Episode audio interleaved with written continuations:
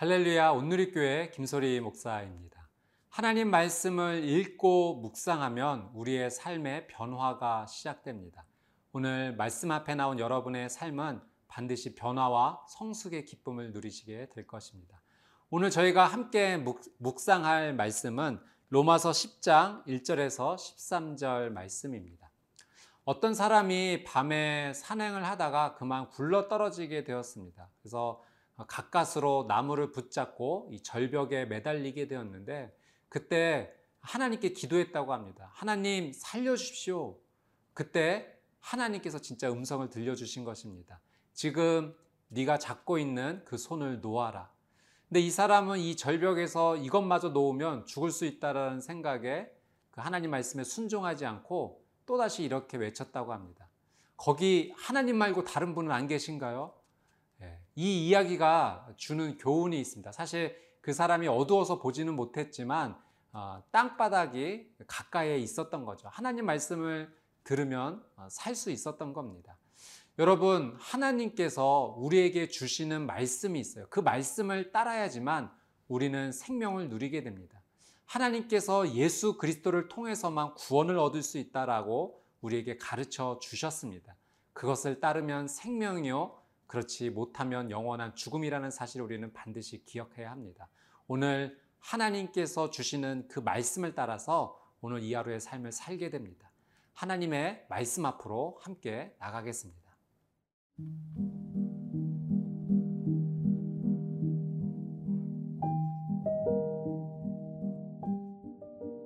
로마서 10장 1절에서 13절 말씀입니다. 형제들아 내 마음에 원하는 바와 하나님께 구하는 바는 이스라엘을 위함이니 곧 그들로 구원을 받게 함이라. 내가 증언하노니 그들이 하나님께 열심히 있으나 올바른 지식을 따른 것이 아니니라. 하나님의 의를 모르고 자기의 의를 세우려고 힘써 하나님의 의에 복종하지 아니하였느니라 그리스도는 모든 믿는 자에게 의를 이루기 위하여 율법의 마침이 되시니라. 모세가 기록하되 율법으로 말미암는 의를 행하는 사람은 그 의로 살리라 하였거니와 믿음으로 말미암는 의는 이같이 말하되 네 마음에 누가 하늘에 올라가겠느냐 하지 말라 하니 올라가겠느냐 함은 그리스도를 모셔 내리려는 것이요. 혹은 누가 무적행에 내려가겠느냐 하지 말라 하니 내려가겠느냐 함은 그리스도를 죽은 자 가운데에서 모셔 올리려는 것이라. 그러면 무엇을 말하느냐? 말씀이 내게 가까워 내 입에 있으며 내 마음에 있다 하였으니 곧 우리가 전파하는 믿음의 말씀이라 내가 만일 내 입으로 예수를 주로 시인하며 또 하나님께서 그를 죽은 자 가운데서 살리신 것을 내 마음에 믿으면 구원을 받으리라. 사람이 마음으로 믿어 의에 이르고 입으로 시인하여 구원에 이르느니라. 성경에 이르되 누구든지 그를 믿는 자는 부끄러움을 당하지 아니하리라 하니 유대인이나 헬라인이나 차별이 없음이라. 한 분이신 주께서 모든 사람의 주가 되사 그를 부르는 모든 사람에게 부유하시도다. 누구든지 주의 이름을 부르는 자는 구원을 받으리라. 1절 말씀 함께 보겠습니다. 형제들아 내 마음에 원하는 바와 하나님께 구하는 바는 이스라엘을 위함이니 곧 그들로 구원을 받게 함이라. 바울은 자신의 동족 이스라엘에 대한 간절한 마음, 간절한 기도의 제목이 있었습니다. 그것은 자신의 동족 이스라엘이 하나님께 구원을 받는 것입니다. 그래서 바울은 이 민족의 구원을 위해서 기도했을 뿐만 아니라 아, 함께 행동도 했습니다. 그가 전도 여행을 다녔던 모든 곳에 먼저 유대인의 회당을 찾았고 그래서 유대인에게 먼저 복음을 전하고 그 후에 이방인에게 복음을 전했던 것이죠. 여러분, 우리 믿음의 성도는 자신의 민족, 자신의 나라가 하나님께 돌아올 수 있도록 기도해야 합니다. 오늘은 특별히 광복절입니다. 우리나라가 일제 36년의 그 고통 가운데서 해방된 자유와 기쁨을 누리는 날입니다. 나라와 민족을 생각하면서 이 한민족이 하나님 앞에 기도하고 말씀에 순종하고 구원의 영광을 누리며 복음을 전하는 민족이 될 수 있도록 기도하는 오늘 이 하루가 되기를 소망합니다. 우리 2절, 3절 말씀 읽겠습니다. 내가 증언하노니 그들이 하나님께 열심히 있으나 올바른 지식을 따른 것이 아니니라. 하나님의 의를 모르고 자기 의를 세우려고 힘써 하나님에 의해 복종하지 아니하였느니라. 여러분 이스라엘은 예수 그리스도를 믿음으로 구원을 얻을 수 있다는 이 사실을 받아들이지 않고 거부했습니다. 율법을 지키는 것에만 관심을 가졌고 열심을 냈던 거죠. 하나님께서 말씀을 주신 것은 예수 그리스도를 믿는 것이었습니다. 그러나 그들은 이 율법의 본질을 온전히 이해하지 못하고 이 율법의 행위에만 맞추는 것에 그들의 열심이 있었습니다. 사도 바울은 이것이 왜곡된 열정, 왜곡된 열심이다라고 이야기를 합니다. 여러분, 속도보다 방향이라는 말을 저희가 잘 알고 있습니다. 아무리 속도를 열심히 내어도 방향이 잘못되면 그것이 오히려 우리에게 손해가 된다라는 의미죠. 한 목사님께서 이 지방에 이제 강연을 가시게 되었는데 기차를 이용하셨다고 합니다. 근데 기차 시간에 가까스로 도착하게 되어서 기차를 타려고 하는데 이 기차가 이미 출발을 한 겁니다. 목사님께서 소리를 지르시고 손을 흔들면서 달리시는 기차를 멈추셨고 그 기차에 가까스로 타셨습니다. 한참을 달리고 나서 이제 기차표를 확인해 보니 이제 반대 방향의 기차를 타신 것을 알게 되었어요.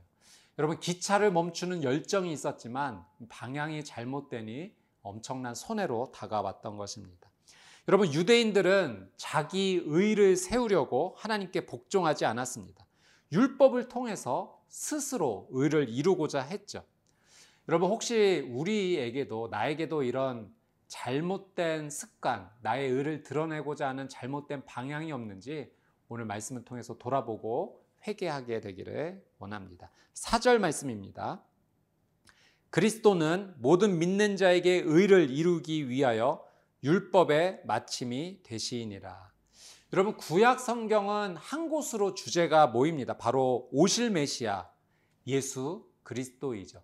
그래서 율법의 역할은 예수님께로 인도하는 역할입니다. 그런 의미에서 율법은 자기의 역할을 다 한 것이죠. 여러분 율법의 역할이 끝났기 때문에 이제 이 율법을 무시하자 그런 말은 아닙니다. 예수님을 소개하는 역할로서 이 율법을 다시 한번 바라보고 우리가 주목하고 우리가 기준으로 삼아야 될 것은 예수 그리스도라는 사실을 다시 한번 마음에 새기는 것입니다. 여러분, 예수님은 율법의 마침이 되신다라고 바울은 이야기합니다. 이 마침이라는 헬라어가요, 목표, 완성, 그런 의미입니다. 그러니까 예수님은 율법이 말씀하시는 그 모든 것을 완벽하게 성취하시고 이루셨습니다. 그래서 누구든지 예수 그리스도를 믿기만 하면 하나님께서 말씀하신 그 구원으로 온전히 나가게 됩니다. 여러분, 예수님만이 우리의 삶의 온전한 기준이 되어야 합니다. 오늘 이 하루를 살면서 예수님을 기준으로 삼고 예수님 앞에 나가는 하나님의 은혜를 구하는 저와 여러분이 되시기를 주님의 이름으로 축복합니다.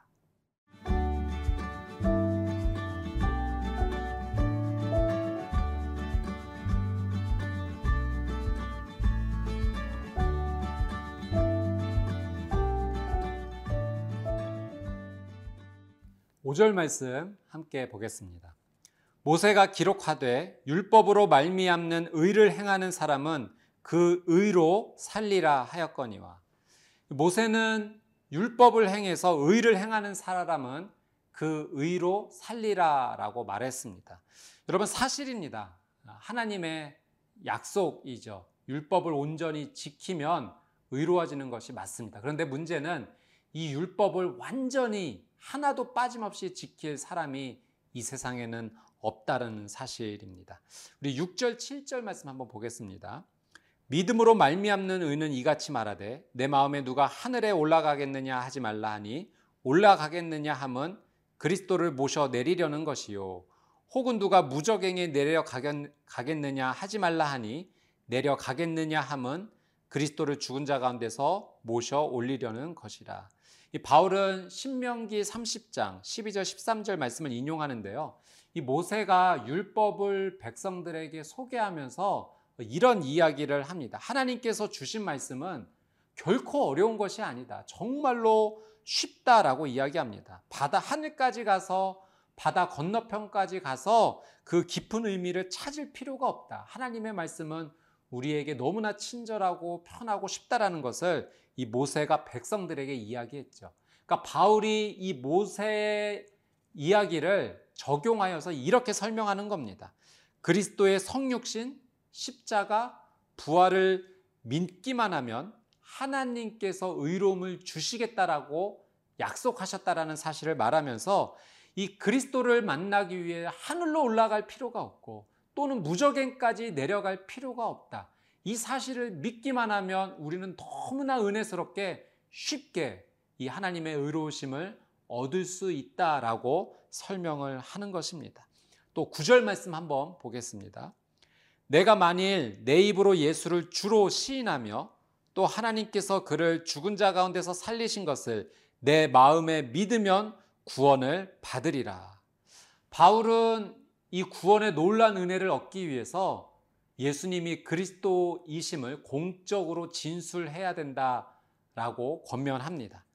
어, 주라는 표현을 썼는데 퀴리오스입니다. 이것은 주인을 호칭할 때 또는 왕을 호칭할 때 사용합니다. 예수님을 주로 고백한다는 것은 예수님은 나의 주인, 나의 왕이다라는 것을 공적으로 이야기하는 것이죠. 내가 누구 소속인지를 분명하게 밝히는 것입니다. 또 하나님께서 예수님을 죽은 자 가운데서 살리셨다라는 것을 분명히 믿어야 한다고 합니다. 예수님의 부활을 믿는다는 것은 예수님의 십자가의 대속적 죽음뿐만 아니라 예수님께서 죽음의 권세를 이기시고 부활하셨다라는 것까지 모두 함께 믿는 것입니다. 부활하신 예수님을 믿으면 우리도 예수님의 이 부활에 동참하게 됩니다. 예수님께서 부활의 첫 열매가 되셨기 때문에 이제 그 다음에 부활의 열매는 우리가 누리게 되는 것이죠. 이것이 우리가 누릴 구원의 영광입니다. 우리 10절 말씀 한번 보겠습니다. 사람이 마음으로 믿어 의에 이르고 입으로 시인하여 구원에 이르느니라. 여러분, 마음의 믿음, 그리고 믿음의 고백, 이것은 항상 함께 합니다. 구원을 얻는 유일한 길이 무엇입니까? 이 죄 문제가 해결되는 겁니다. 아, 의로워져야 합니다. 근데 이 놀라운 은혜를 하나님께서 예수 그리스도를 마음으로 믿고 입으로 신하는 고백하는 그 모든 자에게 주시겠다라고 약속하셨습니다. 우리 13절 말씀 한번 보겠습니다. 누구든지 주의 이름을 부르는 자는 구원을 받으리라. 여러분 만약에 우리가 어떤 도움을 받아야 되는 상황 속에서 누군가를 불러야 될 때 우리에게 도움을 주지 못하는 사람을 아무리 불러도 그는 우리에게 도움을 주지 못합니다. 누구를 불러야 합니까? 나를 정말 도와줄 수 있는 능력이 있는 자를 우리는 불러야 도움을 받을 수 있습니다. 여러분, 우리가 구원을 얻기 위해서는 구원을 주실 수 있는 분을 불러야 합니다. 그분이 바로 예수 그리스도이신 거죠. 사랑 여러분, 예수 그리스도를 나의 주, 나의 구원자, 나의 그리스도로 부르십시오. 믿으십시오. 고백하십시오. 이 구원의 은혜가 우리에게 정말 놀라운 사랑과 은혜로 임하게 될 것입니다. 오늘 이 하루 이 구원의 문제뿐만 아니라 삶의 모든 여정에서 모든 과정에서 예수님을 부르십시오. 구원을 주신 예수님께서 그 모든 것도 도와주실 것입니다. 여러분의 질병도 치유하실 것입니다. 회복하실 것입니다. 하나님께서 놀란 은혜를 주실 것입니다. 예수 그리스도를 부르는 놀란 하루가 되시기를 주님의 이름으로 축복합니다.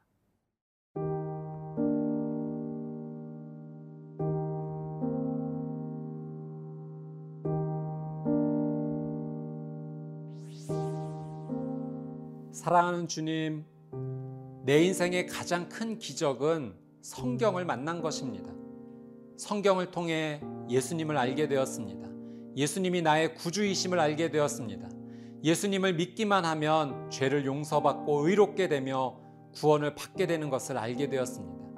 내가 성경을 받아 이 놀란 은혜를 알게 된 것처럼 나도 이 성경을 전하는 삶이 되겠습니다. 오늘 이 하루 예수님의 이름을 부르고 또 부르겠습니다. 나의 구주, 나의 그리스도, 나의 하나님, 놀란 은혜로 함께하여 주옵소서. 예수님의 이름으로 기도드립니다. 아멘.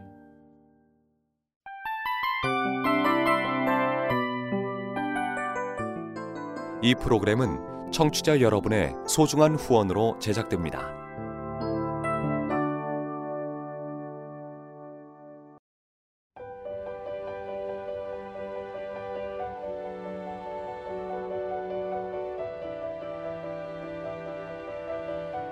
세상에는 수많은 교회들이 있지만 더 깊이 있는 말씀 강해를 찾기 위해 크기로만 교회를 선정하지 않습니다. 보다 좋은 영적 콘텐츠를 더 많이 나누기 위해 방송비를 받지 않습니다. 1년 365일 복음만 전하고 싶어서 우리는 광고를 하지 않습니다. 온누리의 복음을 땅끝까지 CGN TV와 함께 땅끝 선교사가 되주세요.